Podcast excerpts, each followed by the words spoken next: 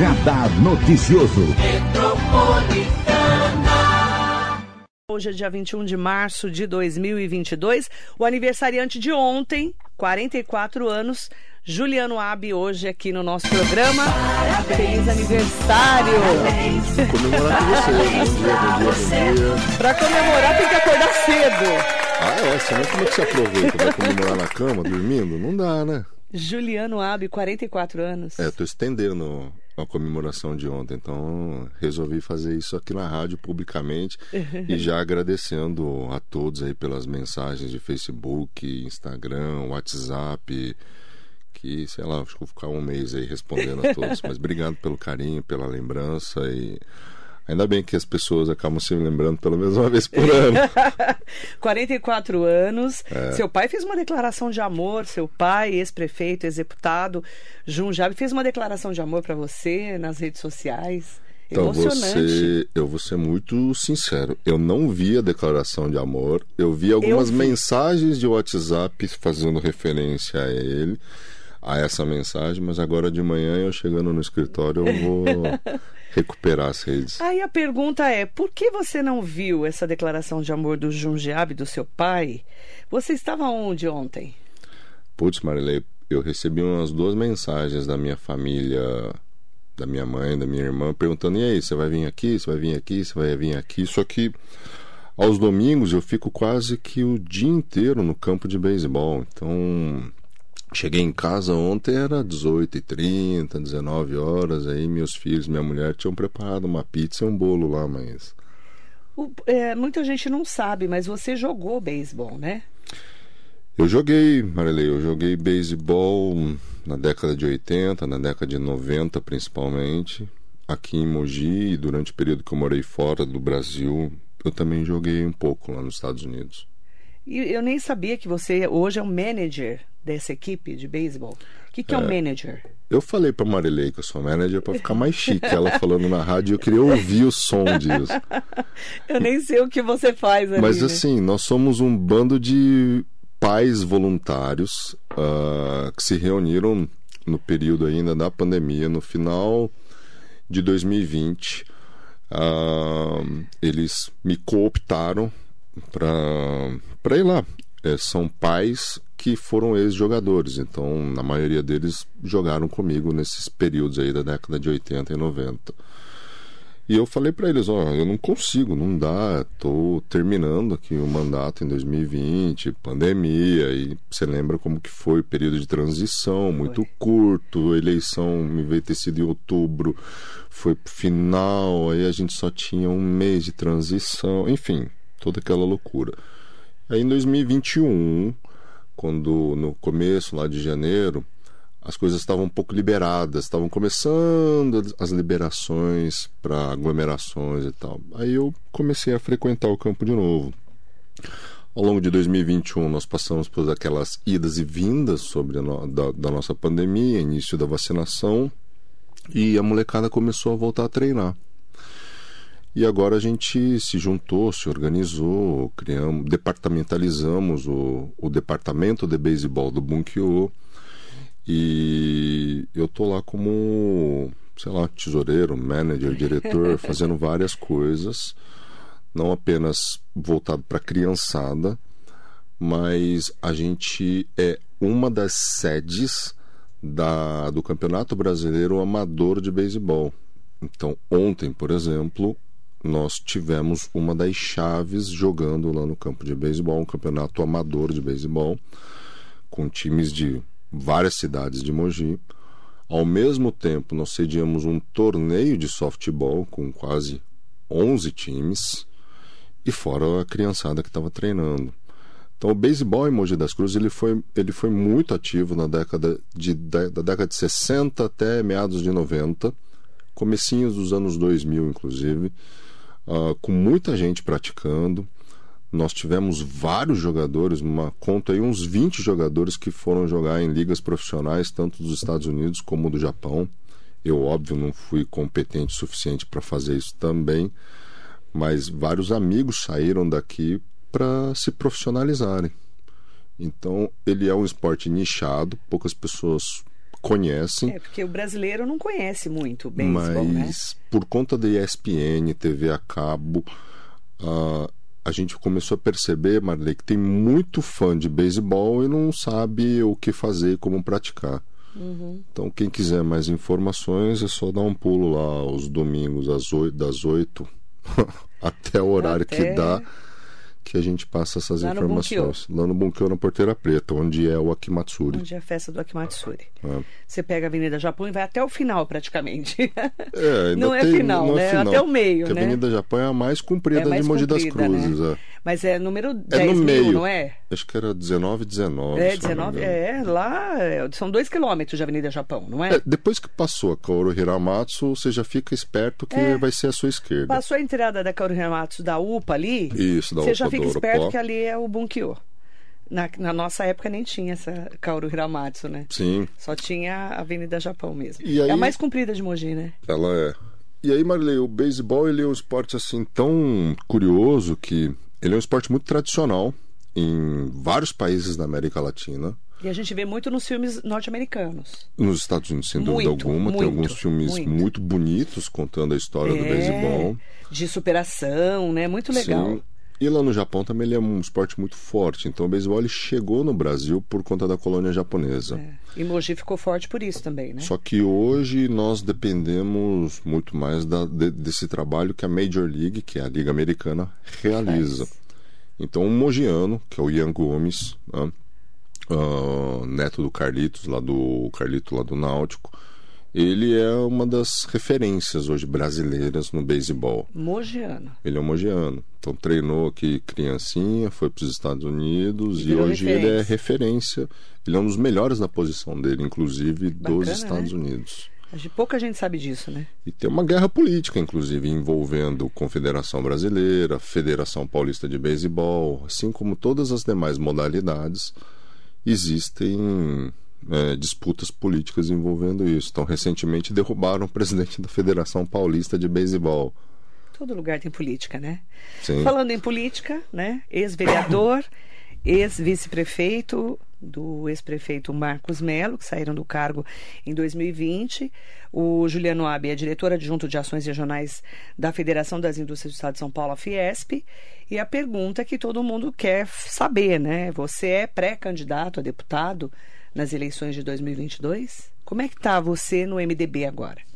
Bom, no MDB estou como filiado, membro, é, participando na medida do possível. Ah, mas não, não pretendo sair candidato. Não pretende. não me considero pré-candidato. Não. Ah, embora a janela feche agora no final do mês, então até o final do mês existem conversas, articulações, possibilidades assim por diante. Mas quando a gente fala de 2020, por exemplo, que você acabou de citar, parece que faz tanto tempo na minha vida, porque tanta coisa aconteceu É um ano e três nos meses. últimos né? nos últimos anos, quer dizer, no último ano, mas tanta coisa aconteceu mesmo que, É que parece o, que faz o muito ano de tempo. pandemia pareceu mais, pareciam mais pesados os últimos dois anos, né? Ah. Foram muito pesados pra gente, Pra né? quem- Que lida com o dia a dia. Para quem fica no dia a dia e para quem tem que lidar com o trabalho de controle de crise, É, é estressante. estressante.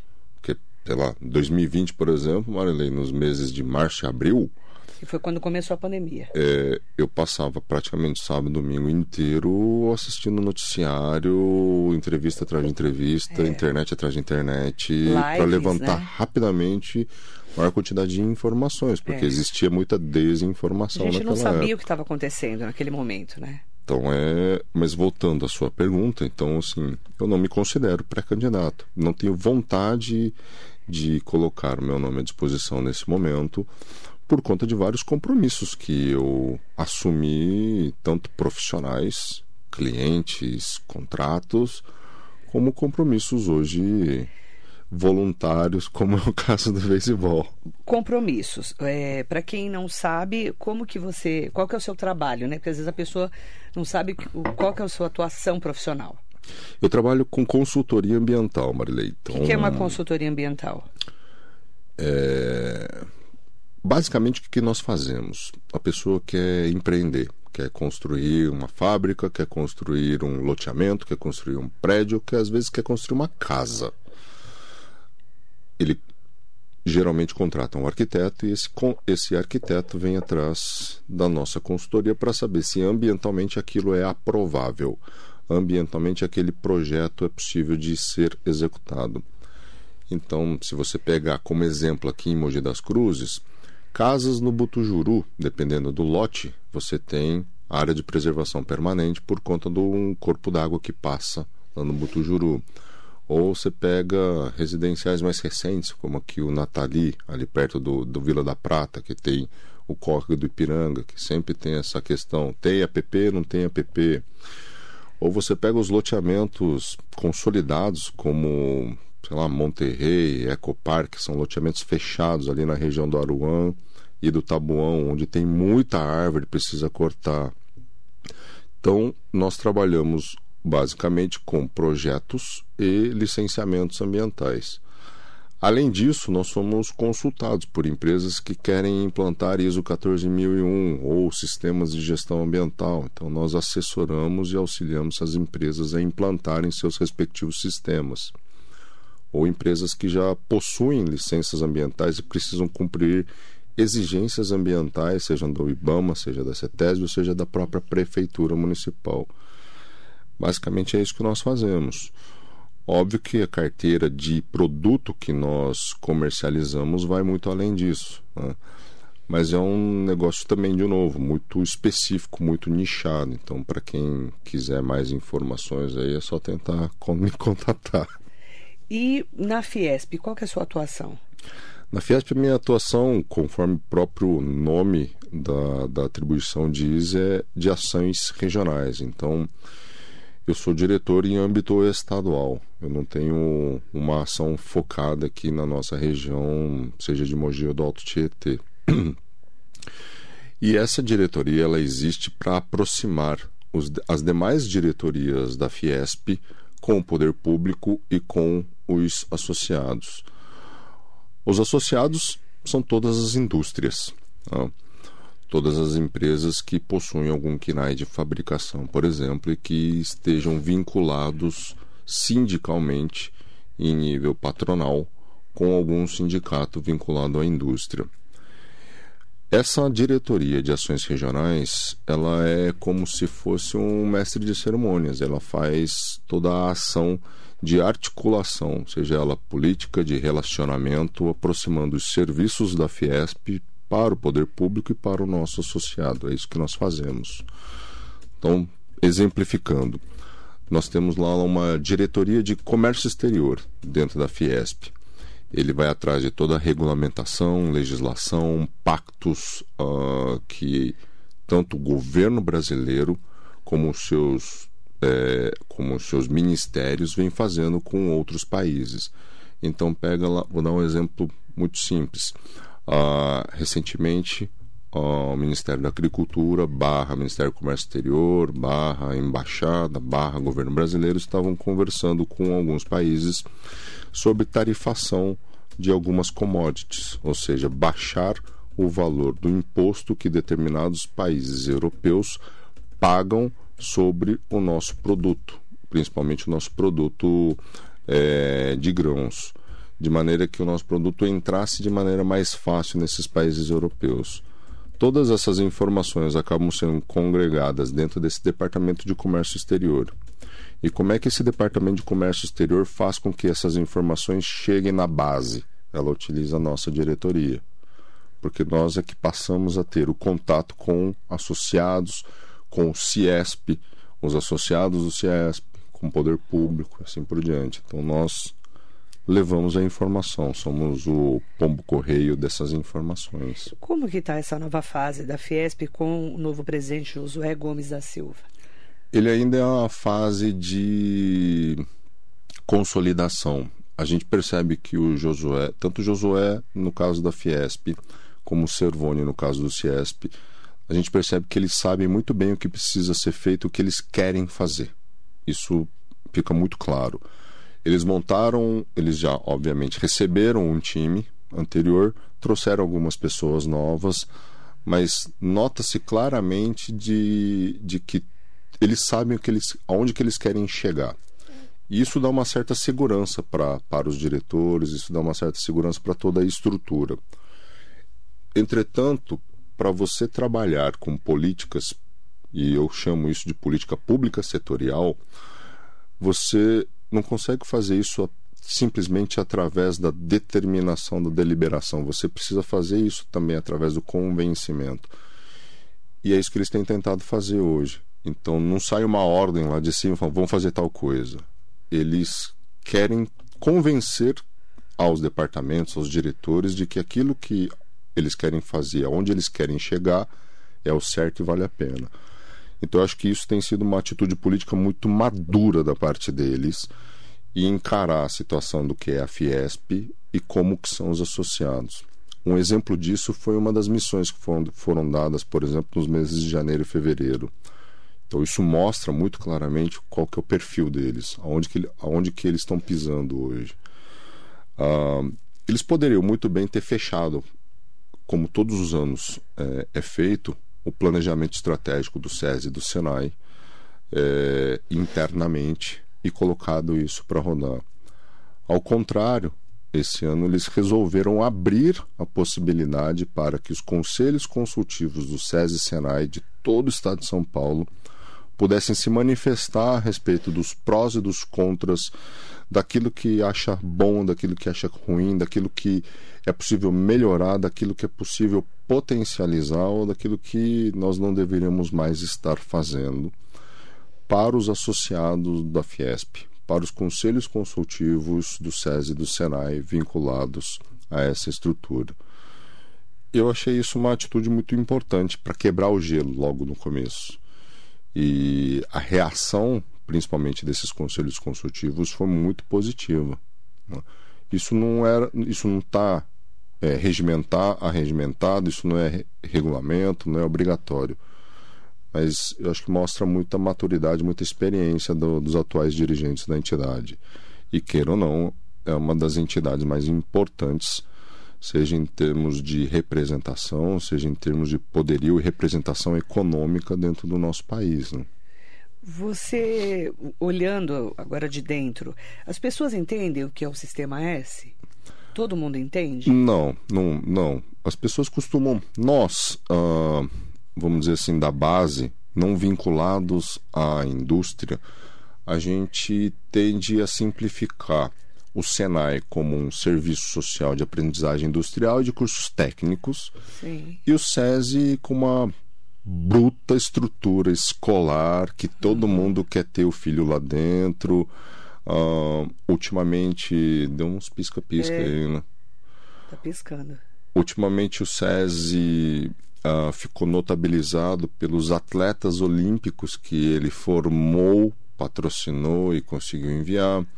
Modalidades de voleibol e basquete têm um patrocínio direto e a participação do SESI.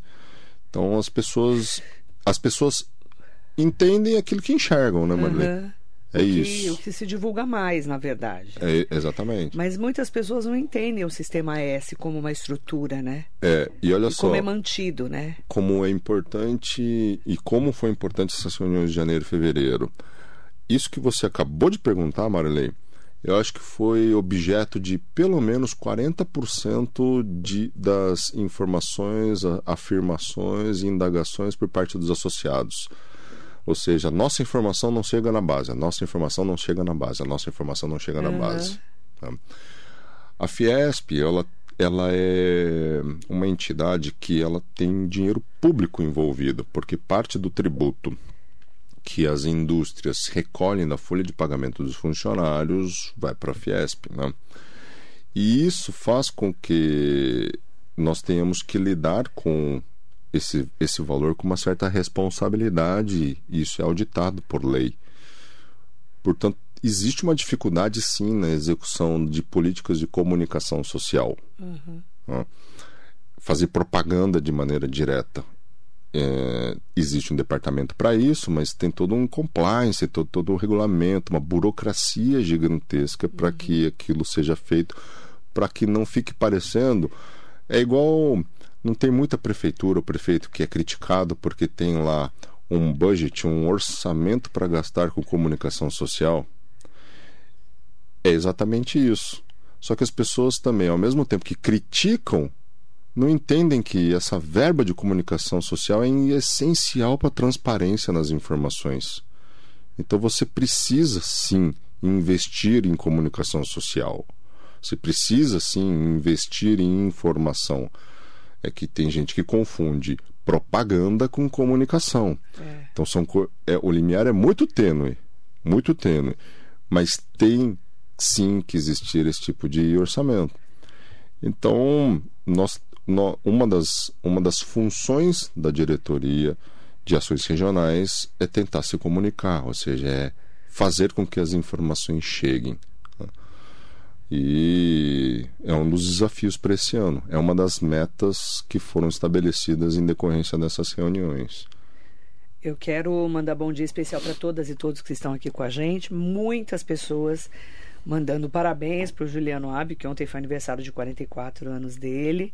Um deles é o vereador José Luiz Furtado, do PSDB. Bom dia ao meu amigo Juliano Abi. Quero parabenizá-lo pelo aniversário ontem, agradecer todo o aprendizado que tive ao lado dele trabalhando juntos.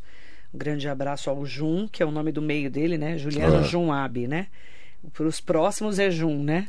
É. Que é o nome de japonês que a gente fala, né? Nós brasileiros. Não diria que para os próximos, diria que para aquelas pessoas que me conhecem há mais há tempo. Mais tempo, mais é. tempo é. O Jun, né? Que é como a família te chama, né? Sim. No dia a dia. E mandar também, tem várias pessoas queridas aqui desde o Lelo Melo, do, da Bandite, meu amigo fera de ser humano em todos os sentidos, futuro de Mogi, e a Rosânia Morales Morrone, o Juliano faz falta na política, mandando aqui, bom dia Marilei Juliano Abi, parabéns, Juliano, sou sua fã. Tem várias pessoas muito queridas aqui, a Heloísa Melo está aqui com a gente, a mãe do ex-prefeito Marcos Melo, do Colégio Brasília, grande abraço para você. Tá cheio de gente muito importante. Nossos ouvintes são sempre muito importantes, mas tem muita gente que fez questão de entrar aqui para falar do seu aniversário, inclusive. É, legal, obrigado mesmo. Obrigado mesmo, gente. Obrigado a todos vocês. E é momento de comemorar. Eu falo que a gente passou por essa pandemia vivos e com saúde, temos que comemorar em dobro, né? É, e é uma pandemia mais... terrível que a gente está passando. Ainda mais, sei lá, eu dou muito graças a Deus. Ninguém na minha família manifestou sequer sintomas. Graças a Deus porque perdemos milhares e milhares de pessoas, né? milhares sabe... de pessoas e tem pessoas, Marilei, que até hoje, passados quase seis meses, a pessoa ainda não sente que não está normal. É, um ano. Tem, tem, gente do começo da pandemia que ainda não está normal. Muitas sequelas e a gente não entende ainda muito a doença. Exato. Ah, aproveitar para mandar um bom dia para Silvana Navajas, mandando parabéns. Márcia Guerreira. É, um beijo, querida Márcia. E a doutora Roberta Cardoso Pereira de Paulo falou: parabéns, Juliano, fazemos aniversário juntos. Parabéns pela entrevista. Marilei, doutora Roberta, parabéns para você. Um beijo. Ela veio a semana passada aqui na rádio. E, Faz parabéns. aniversário no mesmo dia que você. Eu quero aproveitar, é, tem várias perguntas chegando sobre política, né, gente? Porque ninguém é de ferro, né? O Juliano Abi falou que não pretende ser candidato a deputado, né? Embora esteja no MDB é, numa fase importante aí desse momento pré-eleitoral. E temos perguntas, por exemplo, de, é, sobre o SCAF, o Paulo SCAF, é, perguntando assim, né? A Márcia está perguntando, Marilei, bom dia. Como está a relação do Juliano Ab com o Paulo SCAF? É, como que vai ser essa eleição para o MDB em relação ao SCAF? Ele já definiu o que vai fazer? Bom, vamos lá. Quinta-feira, quinta-feira dessa semana eu fui chamado para estar lá em São Paulo e eu acho que o, o assunto da reunião vai ser essa. É, porque agora o Geraldo Alckmin já se posicionou, né? Foi pro PSB, vice do Lula, e pelo isso, que tudo indica. Isso, isso machucou muito... Isso machucou a gente. Eu vou, eu, eu vou me colocar... Por que vou... que machucou? Explica. PSB, né, que é do Márcio França, é o novo partido do Geraldo Alckmin, que foi o anúncio que a gente estava aguardando. É, e ele vai ser vice do Lula, pelo que tudo indica. Isso machucou a gente, assim, porque eu, eu me considero mais fã nessa história toda do que um agente participativo ou contributivo. Mas no ano passado, Marilei, é, eu não me lembro se foi no final do primeiro semestre, no começo do segundo semestre, uh, o SCAF foi convidado para um almoço, em cujo almoço é, foram, foram uma sequência de reuniões, foram sequência de cafés e almoços. E nessa sequência de cafés e almoços, o objetivo principal era demover o SCAF da sua posição de candidato ou pré-candidato ao governo do estado. Ou seja, o SCAF ele teve um resultado muito significativo na eleição de 2018. É, perdeu primeiro turno, né? ou seja, a possibilidade de ir para o segundo turno por uma questão de tecnicidade, por, um, por um, uma fala inadequada numa terça-feira antes da data da eleição e fez com que ele, por 70, 80 mil votos, não fosse para o segundo turno. E se ele tivesse ido para o segundo turno, as pesquisas davam conta de que ele seria o governador. E essa tentativa de demovê-lo, Marley, envolvia as presenças diretas de Márcio França, Geraldo Alckmin e Gilberto Kassab, com o objetivo de se montar uh, uma grande coalizão partidária de forças políticas para enfrentar as eleições de 2022. E essa história ela foi correndo, correndo, correndo a ponto do SCAF realmente ter dado o sinal verde para essa conversa e abdicado da possibilidade de sair ao governo do Estado, inclusive mudando de partido. Né? Uh, já que o MDB, ele hoje tem um secretário de Agricultura, uh, o nosso deputado Itamar Borges, que inclusive é, está para assinar aí um convênio com o município de Mogi das Cruzes também para encaminhar um, uma viatura da patrulha rural. Suzano fez isso agora recentemente, Rodrigo, inclusive, nosso prefeito de Suzano, esteve recentemente lá na Secretaria de Agricultura firmando esse mesmo convênio. O MDB é base de apoio do Rodrigo Garcia. Do Rodrigo Garcia. Que é pré-candidato ao governo do Estado. E está buscando aí, está tentando buscar a, um espaço para lançar o vice na chapa do Rodrigo Garcia. E dentro daquelas reuniões, então voltando para o ano passado, dentro dessas reuniões ficou-se sedimentado e isso começou-se inclusive a fazer reuniões públicas para não para anunciar candidaturas ou pré-candidaturas, mas para falar de política, para sentir o clima. E a recepção foi naquela época muito positiva, Marley. Nós acho que chegamos até a conversar a respeito disso. Sim. A recepção em relação ao nome do Alckmin era muito positiva. a, a união do Alckmin com a, o Márcio França continuava sendo positiva. A somatória do SCAF nessa história acrescentava ainda mais. E a habilidade de articulação política do Kassab melhor ainda. Então formou-se um time muito bom. Não sei o que, que rolou de errado nessa história. Não sei o que, que deu ruim nessa história toda.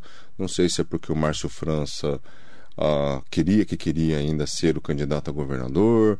Não sei se é porque o Gilberto Kassab tende a apoiar o Lula nas eleições presidenciais. Não sei exatamente o que deu, o deu errado. O fato é que quando eu disse logo no começo que aquilo machucou um pouco a gente, e eu falo a gente, eu. E eu vejo que todos, todas as pessoas com maior afinidade aos CAF também se sentiram dessa forma. Nós nos sentimos um pouco traídos pela figura do Geraldo Alckmin. E eu acho que os PSDBistas também têm sentido um pouco isso. Eu acho que o Alckmin poderia ter sim enfrentado as prévias, poderia ter sim buscado o seu fortalecimento dentro do PSDB. Pode ser que ele tivesse até perdido essa, essa parada, mas eu acho que ele nem ele não tentou fazê-lo publicamente. E a imagem que nós, infelizmente, passamos a enxergar, e volta a repetir, né, gente? Nós somos muito superficiais em análises, porque a gente só, a gente só se manifesta sobre aquilo que nós enxergamos. Uhum. Por isso que as ações do Alckmin pelo menos para nós que admiramos ele como figura, como governador, ele, ele ajudou muito a cidade de Mogi das Cruzes. É uma pessoa muito próxima do meu pai, uma pessoa muito próxima do deputado Marco Bertaioli, porque é uma pessoa que foi muito atuante aqui na nossa região. Então a imagem que o Alckmin passou para nós é que ele estava mais preocupado com ele. Né?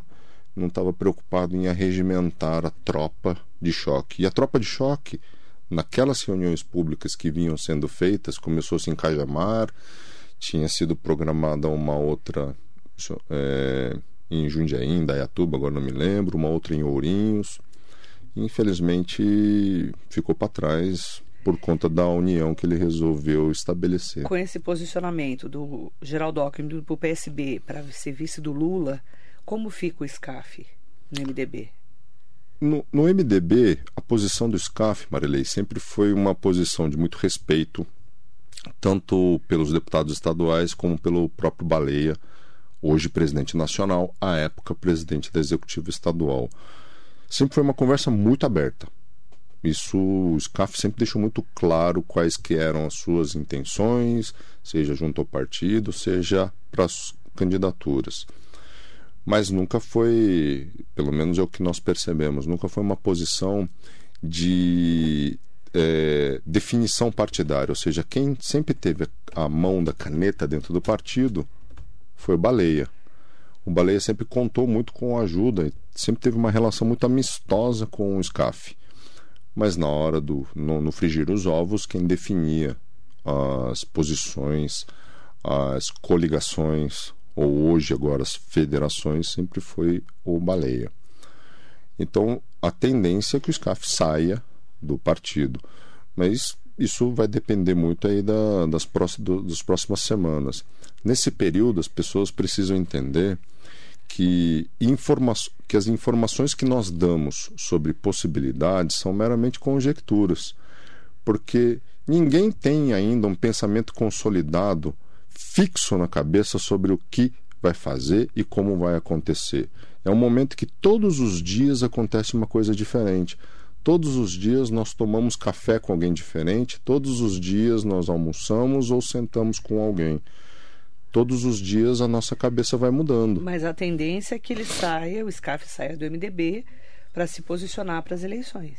Exatamente. Porque o MDB Essa é a tendência. está nessa nesse momento junto com o Rodrigo Garcia, e que Rodrigo... é o vice do João Dória, que é pré-candidato a deputado a é governador. Então o raciocínio lógico é, é esse. o SCAF ele tem uma posição totalmente contrária não ao PSDB, e nem mesmo o Rodrigo Garcia, mas ele tem uma posição totalmente contrária à, figu a contrária à figura do governador João Dória. Do Dória. Isso não. As pessoas podem achar, ah, mas isso é porque ele perdeu as eleições de 2018. Não é, Marilei. Por quê? Começou, obviamente, pelos ataques pessoais e familiares que o João Dória fez durante as eleições à família do SCAF. Começou 2018. aí.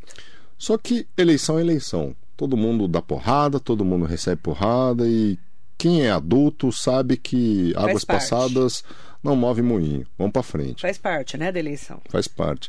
Entretanto, durante os quatro anos de governo do João Dória, Marley, o que nós enxergamos é apenas propaganda pessoal. Nós não vimos um governador, nós vimos alguém sentado no Palácio dos Bandeirantes querendo se tornar presidente da República. Nós vimos o governador do estado a fazendo ataques pessoais à figura do presidente da República. Uh, nós temos que lembrar que essas pessoas, elas não são só pessoas. Quando você senta numa cadeira de prefeito, numa cadeira de governador, numa cadeira de presidente da República, você deixa de ser aquela pessoa que você foi do passado e você tem obrigatoriamente que ser a figura que representa uma nação, um estado ou uma cidade.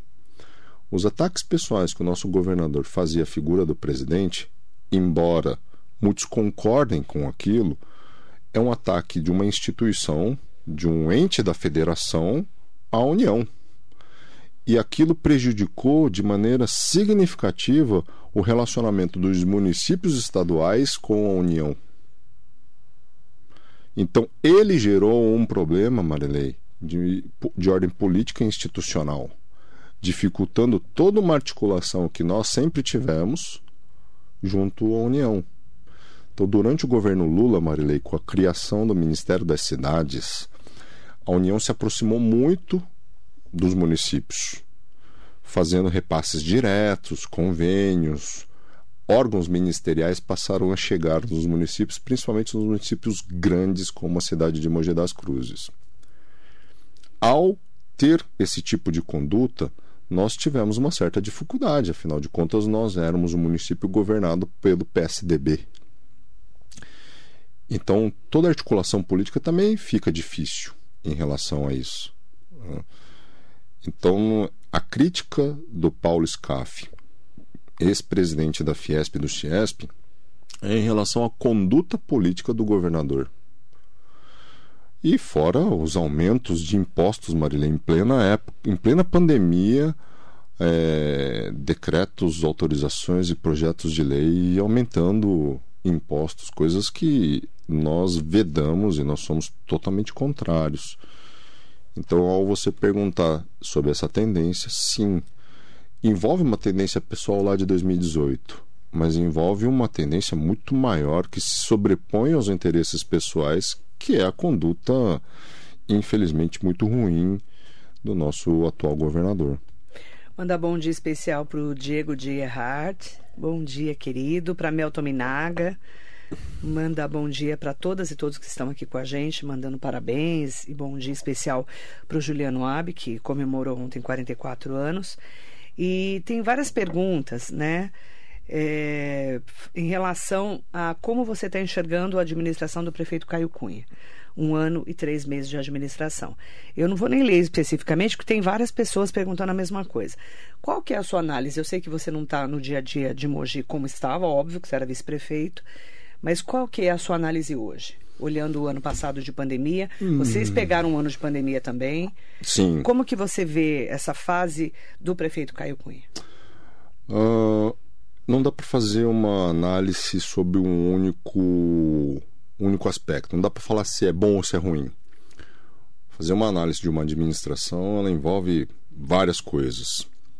Então, sobre o aspecto recursos humanos, ou seja, sobre o aspecto time, eu acho que tem muito a melhorar. Acho que com a última reforma as coisas tendem a melhorar mais um pouquinho. É... Foi até bom você perguntar sobre isso, porque assim, vou fazer um paralelo. Desculpe, mas óbvio que em termos de administração pública e administração de uma entidade como a Fiesp não tem, não tem muita coisa a ver. Mas mostra mostra a diferença entre quem entra sabendo o que tem que fazer e quem entra no susto. Quando o Servônio e o Josué assumiram a Fiesp, tiveram um período de, de transição um pouco maior do que a administração hoje do prefeito Caio Cunha. Isso ajuda muito. Mas eles entraram sabendo o que fazer e como que era a máquina, como que funcionava a máquina e detectaram pessoas importantes de dentro da máquina para se manterem dentro da máquina para que aquilo funcionasse. Óbvio que nós estamos falando de uma situação onde a situação acabou ganhando as eleições e ocupando a mesma cadeira. Não foi o caso aqui de Mogi. Mas eu acho que trazer tantas pessoas de fora, sem conhecimento da máquina, sem conhecimento da cidade, sem relacionamento com as pessoas uh, de dentro da máquina, isso gera uma dificuldade natural. Eu acho até importante fazê-lo de vez em quando, trazer novas pessoas, novas cabeças. É, isso vale a pena, mas fazê-lo com, com, com tanta quantidade de pessoas, isso trouxe uma dificuldade natural para a administração. Então, todas as secretarias, pelo menos nós percebemos isso e conversando com alguns a servidores públicos, a gente sofreu isso em todas as secretarias. Né? Porque é natural você estar tá chegando dentro de, um, dentro de uma cidade para fazer um trabalho diferente, com o qual você não ainda está acostumado, com novas regulamentações. Você leva um tempo. E reflexo disso e retrato disso não é meu comentário, mas é a troca significativa das funções importantes da prefeitura. Essa troca gigantesca de secretários, se eu não me engano, trocaram-se praticamente todos eles, não é? Um, acho que um ou outro deve ter se mantido na sua respectiva posição. Faz com que a estrutura imediatamente embaixo também acabe se alterando, né, Marilei? Então, o secretário sempre conta com um adjunto, ou sempre conta com um ou dois, três diretores de sua confiança. Então, se muda o secretário, às vezes muda também a estrutura embaixo, e esse é um aspecto que tem de ser melhorado. Outro aspecto é. Eu sempre achei muita perda de tempo aquelas administrações que procuram se preocupar em mudar nomes de programas, cores de administrações e assim por diante. É, eu acho importante que toda administração coloque a sua cara, coloque o seu rosto. E isso, óbvio, passa pela mudança de marcas, de valores, de missões e de políticas. Mas perder tempo e mudar nome de programa, sei lá, vou dar um exemplo que é o caso do Eco Tietê. Mais Mogi Eco Tietê. Mais Mogi Eco Tietê, que agora, agora é chama Viva Mogi. Viva Mogi. Acho até o nome melhor, assim, assim como uma opinião juliano pessoal mas é, eu acho que não dar uh, o devido crédito, o retrato para aquilo que começou lá em 2017, onde uma dezena de pessoas ajudou a montar e estruturar esse programa e fazer um facelift nele, mudar seu nome. Eu, Juliano, não perderia tempo com isso. Eu perderia tempo investiria meu tempo para fazer com que isso rodasse o mais rápido possível e vamos receber o dinheiro, vamos colocar o dinheiro, injetar o dinheiro na economia aqui da cidade e alavancar de novo a cidade. Pelo menos esse seria o meu minha opinião. Por outro lado, tem algumas coisas boas também, Marilei. Então, por isso que eu falo que não dá para analisar uma administração só pelo aspecto ruim dela. Tem que analisar as coisas boas também. Uh, entretanto, essas coisas boas elas acabam meio que se perdendo durante tantas confusões que ocorreram ao longo do ano passado. Mas uma das coisas boas que, no meu modo de entender, ocorreram, ocorreram até mais recentemente, foi com essa, com essa reforma política que foi feita, ou seja, a vinda de novos secretários, pessoas que, dão, pelo menos aparentemente, são pessoas que estão mais habilitadas aos seus respectivos cargos. Eu acho que Durante o período, principalmente que o Gabriel esteve à frente da Secretaria de Desenvolvimento Econômico e Social, Gabriel Bastianelli. Bastianelli. Infelizmente agora ele se deslocou para bom, infelizmente ou felizmente, não sei se ele, a hora ele se deslocar para a Secretaria de Gabinete, eu não sei exatamente quem que vai assumir aquela posição, mas eu notei um incremento de serviços daquela secretaria. Eu notei uma proximidade maior daquela secretaria junto aos empresariados. Embora administrativamente o seu expediente ainda tivesse ali se amadurecendo e se conhecendo, eu notei que o Gabriel ele tem, o Gabriel é um cara com destaque dentro da administração e quando eu falo destaque não em relação a, a poder ou a proximidade com o prefeito, mas pela forma com que ele trabalha. Então ele recepciona muito bem as informações e consegue despachar, consegue deliberar a respeito disso. Então eu enxerguei uma melhora significativa dentro dessa, dentro dessa secretaria, né? que já vinha, obviamente, com suas políticas públicas, principalmente com convênios vinculados ao governo do Estado, mas eu acho que o Gabriel deu uma, uma cara diferente para aquilo lá. Então tem coisas boas e coisas ruins. Ainda está cedo ainda para avaliar também, né? Primeiro ano um sempre ano é um ano de difícil. pandemia e um ano que muda totalmente é. a gestão, né? Primeiro ano é sempre um ano difícil. Todos os prefeitos tiveram um ano, um primeiro ano difícil. Todos, mesmo aqueles que já faziam parte da máquina. Então, Marcos Melo teve um primeiro ano difícil, Bertaioli teve um ano primeiro difícil, Junge teve um primeiro ano difícil, todos eles tiveram um primeiro ano difícil. Esse ano de 2022 é o que vai marcar a retomada ou não.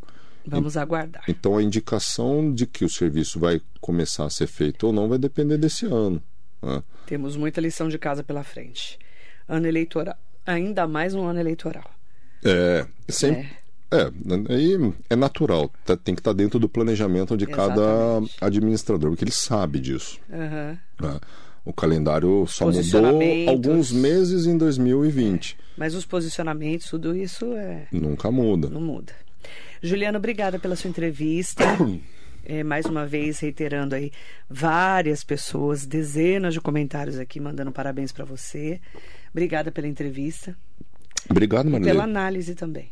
É, só chamar mais vezes aí. Eu tô aí. Tá Pelo- a Marilei faz eu acordar mais cedo, inclusive. É. Então, é bom. Para render a aqui. semana, entendeu? Ah, Ah, o Marcelo falou que você é o futuro prefeito de Mogi. Tá Talvez um sua- dia, talvez tá um lançando sua dia. pré-candidatura em 2024 já. Eu, Marilei, eu, eu, eu não tenho medo de desafios. Eu gosto até de coisas novas. Eu sempre gostei. Tanto é que esse negócio de ser dirigente esportivo, eu nunca fui. Ah, tô aprendendo. E eu acho que vem sendo importante. Esse período que eu tenho passado na Fiesp, o meu objetivo também é entender como é que funciona a política patronal. Como é que você negocia com entidades como o Sindicato de Funcionários Públicos, por Por exemplo. exemplo. Então, vem sendo aprendizado Tudo é aprendizado, né? tudo é etapa. Uhum. E eu gosto de construir essas etapas com tempo com estudo, com aprendizado. Então, quem sabe? Vamos trabalhar para isso aí. Mas aí vai ser a primeira vez que Mogi vai ter o pai e o filho prefeitos, né? Da cidade. É, Porque vereador você já foi. Esse é E um- o seu pai também foi vereador no começo da carreira. esse é um sapato muito difícil É. de eu calçar. É um ainda. sapato e superar o seu pai, acho que vai ser também. Ah, vencer a eleição já é difícil. Sim. Superar oito anos de Jundiabe, acho que também é mais difícil ainda, né? Não É, sei o que é mais difícil. No- eu, de novo, se eu entrasse dentro da prefeitura como prefeito, eu não pensaria em superar outros, outras administrações. Então, minha primeira meta é manter coisas funcionando. Segunda meta é onde que a gente consegue melhorar. Superar, não dá para estabelecer isso como meta porque depende dos objetivos preliminares que você estabeleceu dentro da administração para lá na frente saber se isso foi o suficiente para superar. Mas eu acho que o objetivo deveria ser um pouco mais humilde. A administração pública é para a gente entregar o que as pessoas precisam, não para a gente ser melhor ou pior do que um ou do que outro prefeito, entende? Obrigada pela entrevista. Mandar um bom dia especial para o Jundiabe, É. seu pai. Parabéns, viu, Juliana? E para minha mãe, E obviamente, para dona Elza também. que também está ativa hoje nas redes sociais. hein? É, né? Eu preciso começar a segui-la também. Ah, tchau. Obrigada, viu? Valeu, gente. Obrigado. Juliano Abi, hoje, nosso entrevistado especial de hoje, hoje como diretora adjunto de ações regionais da Federação das Indústrias do Estado de São Paulo. Muito bom dia para você.